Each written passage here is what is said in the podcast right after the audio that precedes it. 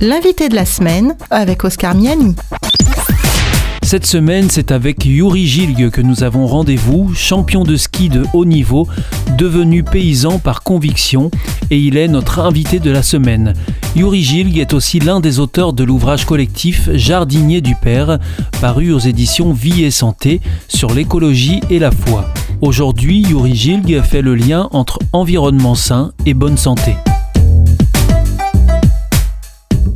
Constat, je crois, qui est assez facile à faire. On ne peut pas être en bonne santé euh, si on n'a pas un environnement sain. Et, ça me rappelle une anecdote. C'était quand j'étais sur Marseille. Un jour, euh, j'étais assis là, tranquille, en train de manger mon sandwich. Et je vois un gars passer devant moi et il était en train de fumer une clope. Et quand il a eu euh, fini de fumer sa clope, il a regardé dans, le paquet. Il n'y avait plus de, de clope dedans. Et il a froissé le paquet, il l'a jeté par terre.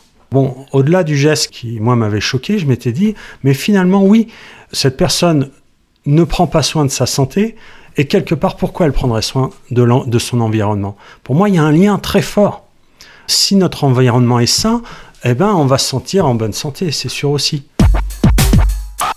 Votre propos, c'est de rappeler l'importance de la terre, d'où provient notre alimentation.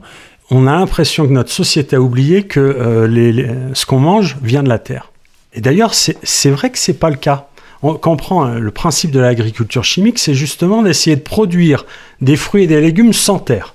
Oui, c'est ce qu'on appelle la culture hors sol. La culture hors sol. Mais je trouve que c'est vraiment, on a l'impression que c'est sorti du, cerveau d'un fou qui se dirait mais comment faire produire des légumes en dehors du sol? Mais c'est le sol, c'est le sol, c'est ce qui produit, euh, c'est les 20 premiers centimètres du sol qui sont les, centimètres les plus fertiles qui permettent aux, légumes, aux fruits, aux arbres de, pousser et de nous donner à manger quoi. Et ça, on a l'impression qu'on veut l'oublier ce qui est une aberration en fait. Alors pour illustrer vos propos, euh, vous reprenez une parole de Pierre Rabhi, que vous avez écrit dans votre livre euh, et que j'ai relevé.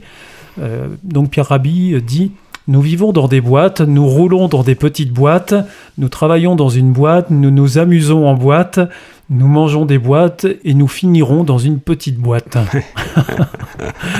Tout est, dit là. Hein. Ah, c'est les paroles d'un sage.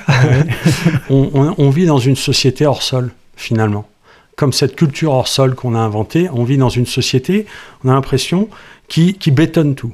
Voilà, on vit en ville. Alors en ville, le sol, on n'a plus le contact avec la terre. Hein. C'est bétonné, c'est bitumé. Euh, on n'a plus le contact avec le, ciel parce qu'il y a des gratte-ciels qui montent tellement haut mmh. qu'on est complètement encadré. On voit plus le soleil, on voit, on n'entend plus les chants des oiseaux parce que les, voitures, les klaxons, etc. On, on sent plus les odeurs des, des, fleurs parce que ça pue, le gasoil, euh, les crottes de chiens.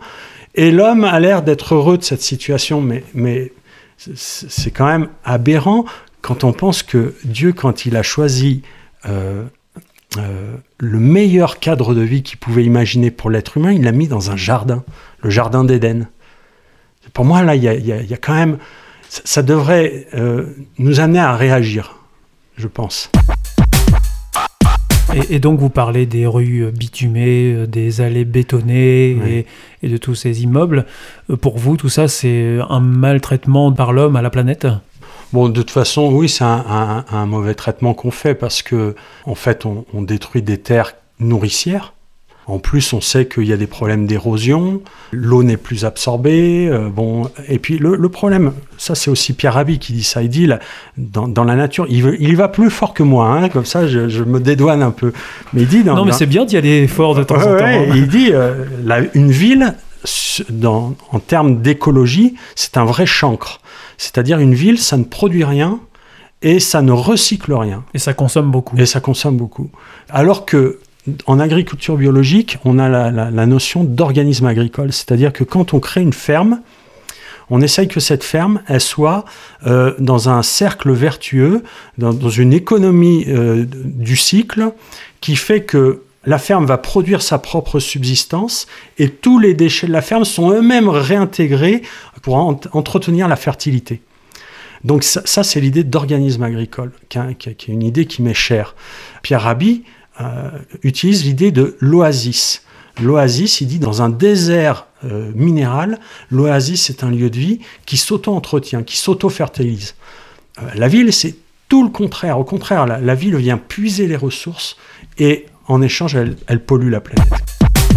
C'était l'invité de la semaine avec Yuri Gilg, co-auteur de l'ouvrage collectif Jardinier du Père, paru aux éditions Vie et Santé. L'invité de la semaine est une émission signée Op Radio.